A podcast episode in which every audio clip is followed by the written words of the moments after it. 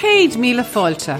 Welcome to the Letter from Ireland show, where we travel in the footsteps of your Irish ancestors, visiting their homelands and telling their stories as they put down roots in so many places around the world.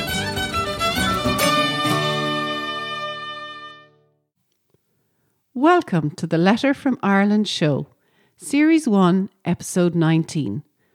In the show, we like to visit the places of your Irish ancestors and bring their stories to life. Before we start, do remember that any resources or references we mention in this episode, you can find them in the show notes at a letterfromireland.com forward slash 119. Now, I must begin today's show by confessing that the podcast I promised you last week, I've changed because I just suddenly realised Christmas is upon us. So instead, we'll be dealing with all things Christmassy in this episode. So I seek forgiveness before I begin. It is beginning to feel a lot like Christmas in these parts. The airports are already getting busy as recent emigrants return home to be with their families over the festival period. And we can hardly wait because we count our own two children among them. Well, I'm sure you can guess that Christmas is the theme of our letters today. And why not? Isn't it almost upon us? The weather is getting Christmassy too. Looking at the weather forecast last night, the country is under a blanket of snow for the next few days. Oh, but sadly, here in Ireland, the snow never lasts for long and's gone in the blink of an eye, which for me as a child made those snowy days all the more magical.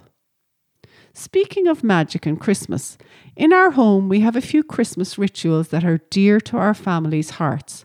And I look forward to sharing our Irish Christmas traditions with you in our second letter today. But first, how about the man himself, Santa Claus or Saint Nicholas? Well, I have to tell you, it's amazing what Mike and I discover when we're on our travels around Ireland. And in our first letter, we're going on a journey to a special part of Ireland to share with you a wonderful discovery that we made there. What has this to do with Santa Claus? Well, you'll never guess. Would you like to hear more? So let's start then with our first letter entitled St. Nicholas of County Kilkenny. Cast your mind back. Do you remember being a child coming up to Christmas? For most of us, it was a wondrous time. And maybe you are still lucky and you can see that wonder in the eyes of your own children or grandchildren. In our house, among the very many preparations for Christmas, there was a focus on getting onto the nice list and staying off the naughty one. You know whose list I'm talking about, of course. Good old Santa Claus himself. Now, Mike and I are older, wiser, and just a little more skeptical. But we were both delighted and surprised to recently come across the final resting place, wait for it, of good old Santa Claus himself. Now, what do you think of that? Well, let me explain. A while back, we were on the road to County Kilkenny and we were researching a homelands feature for one of our Green Room members whose ancestors had come from that county. We were close to Thomastown, just south of Kilkenny City, and a sign caught our eye. And this is what it said Newtown Jerpoint, the lost town. Now, that sounded like it was worth a detour. And as this is Ireland and things happen fairly spontaneously, inside 30 minutes, we were on a guided tour led by Joe Connell, the local farmer who had inherited this same lost city of Newtown Jerpoint. Joe had recently bought the farmland at auction, and he knew nothing of the farm's great history at that time. Imagine his surprise when he learnt of the farm's illustrious past. As he showed us around the farm, he pointed to the remains of a town that had been abandoned for the past 500 years. Okay, not quite a Pompeii, but not far from it in the middle of the rolling hills of Kilkenny. The town grew in prominence during the late medieval times and I wonder if you can guess the reason why it was so popular. Well, this town was famous for one very particular reason. Pilgrims arrived from all over Europe to visit what they believed were the remains of St. Nicholas of Myra. Yes, the pilgrims flocked here to see the resting place of old Santa Claus himself. Joe was kind enough to give us the following background. St. Nicholas was born about 260 AD in what is now Turkey. The poor knew him throughout the land for his generosity, his love for children, and being associated with ships, the sea, and sailors. He was eventually consecrated Bishop of Myra just miles from his hometown, where he died in 343 AD. Images of St. Nicholas in paintings, icons, statues, collectibles, and stained glass often show him with three bags or balls, symbolizing the three bags of gold that he tossed through the chimney of the home of a poor man in his village for the daughter's dowry, and so that the family would not be sold as slaves. So hmm. St. Nicholas was also seen as a gift giver. Over the years, St. Nicholas became patron of many places and people. Indeed, many churches are dedicated to him as well. Would you believe that St. Nicholas is the third most popular subject of icons in the church, with only Jesus and the Virgin Mary having more representations? Sure, maybe you have a Nicholas or a Nicola in your own family. Do write in and let me know. Well, this was all very surreal for Mike and I. As Joe provided us with this background, we stood in a small graveyard outside the ruined medieval church called St. Nicholas's, of course, on Joe's rural Irish farm. And in front of us was a slab depicting the saint himself, with two Norman knights at his shoulders. So, how, we wondered, did his remains end up in this quiet field in the middle of Ireland? So Joe went on to tell us the story goes that following St. Nicholas's death, his remains were moved to the city of Bari in Italy. And it was during the time of the Crusades, and the knights of the t- at that time they put a high stock on preserving the relics of saints and other icons. One version of the story talks of a family that moved St. Nicholas's remains from Myra to Bari, and these were the Norman de Fraine, F R A I N E T family, who held lands around Bari. However, the family were eventually forced to leave Bari and they retreated back to their French lands near Nice in the south of France. And this is where we pick, pricked up our ears. The Norman de Fraines also held lands Yes, near Thomastown in Kilkenny, the very lands we were standing on. And St. Nicholas's remains were eventually moved to the field in which we were standing, a safe part of inland Europe that was free from the marauding invaders at that time. I do believe, you know, that this De Fraine family we eventually came to know as De Freyne, F R E Y N E, or Freyne, F R E Y N E, are sometimes called Freeney, F R E E N Y. However, back to the tale now. Over the following decades and centuries, the presence of the remains of St. Nicholas in these parts became widely known, and a whole town grew to service the needs of the accompanying pilgrims. This town was called Newtown Jerpoint, and it thrived right into the 1600s but then went into decline for unknown reasons, lost in the mists of time. Today, I suppose you could call us the new pilgrims who have become, begun to visit this fascinating place in the company of such a wonderful host as Joe O'Connell. Over the years and centuries, the story of St. Nicholas has merged with many other myths and stories from around the world and developed into the Santa Claus that we know today. I knew we'd get to see him if we waited up long enough. Many thanks to Joe O'Connell of Newtown Jerpoint for showing us around his remarkable farm. And how about you? How do you and your family celebrate Christmas in your part of the world? And so that brings us to the end of our first letter. I hope you enjoyed the story of our discovery of St. Nicholas's resting place. You never know what you'll find when you wander down the road less travelled, as we discovered in County Kilkenny. I still remember our trip to Joe's farm and standing up on a height looking down on green fields as they rolled away towards the river. To help you imagine the lost city, he had a representational drawing done and erected nearby. But you know his enthusiasm alone was enough to fire our imaginations, and we had no problem at all imagining the place in the medieval ages. Well, now, on to our second letter. Some of our listeners on the podcast and on the Letter from Ireland show have been asking about what Christmas is and was like here in Ireland and the traditions and customs associated with this time of the year. Maybe you too are wondering what we Irish get up to at Christmas. So, why don't we dive straight in? And I'd like to share some of our own family traditions from County Cork with you all. Perhaps as you listen, you'll recognise a tradition or two that has travelled from Ireland years ago and has been passed down the generations in your own family. So, let's begin with the second letter entitled An Irish Christmas. As I get older, I realise that we have not just Christmas time in Ireland, but a whole Christmas season. I often get asked about Irish customs and traditions, and I'm sure you have a few in your own house. So today, I'd like us to take a journey through some of the main Irish traditions and customs here in Cork. See which ones you recognise and share. December the 8th is the feast of the Immaculate Conception, and that marks the official start of Christmas in Ireland.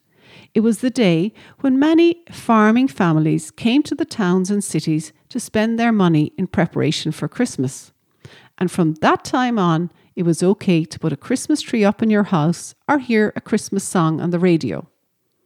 Also, many of the owl fellows would be off the drink for the month of November. That was, you know, a shorter time and a shorter sacrifice than Lent. And so many of the Christmas parties would start from this time too. The few days before Christmas mark the first of many homecomings. We will be up at the airport welcoming our own son and daughter back for Christmas, and it is striking just how many single young men and women come through arrivals from cities across the UK and continental Europe. Immigration still has a strong grip on Ireland. With everybody home and settled, eyes turn to the Christmas dinner menu. There'll be some smoked salmon on the table for the morning, and dinner will be a roast goose. This is very traditional in Ireland, even though turkey has become favourable now. Roast potatoes, Brussels sprouts, whether you like them or hate them, along with a spice beef, and the spice beef is a Cork tradition, and then a honey glazed ham. Plenty of food to last into the lazy days after Christmas Day. Many people finish work here on Christmas Eve or sometimes the day before. As it gets darker on Christmas Eve night, we'll light this Christmas candle and place it in the window. Lighting the Christmas candle brings back fond memories of my own father to me. We always had a busy run up to Christmas being shop owners, but the ceremony around the lighting of the candle, the prayer, and then the showering of all presents in holy water signalled the start of our own family Christmas. So we keep that tradition still going in our own family. Every generation adds their own traditions, and one that has evolved over the years in our family is an extended family get together in one home. Ours, I think it's going to be this year on Christmas Eve. This is when the smallies or the young children will open some gifts as they wait for Santa to come with the real presents later that night. This year, we might head off to midnight mass and sleep in then a little later on Christmas morning. Christmas Day feels like the stillest time of the year.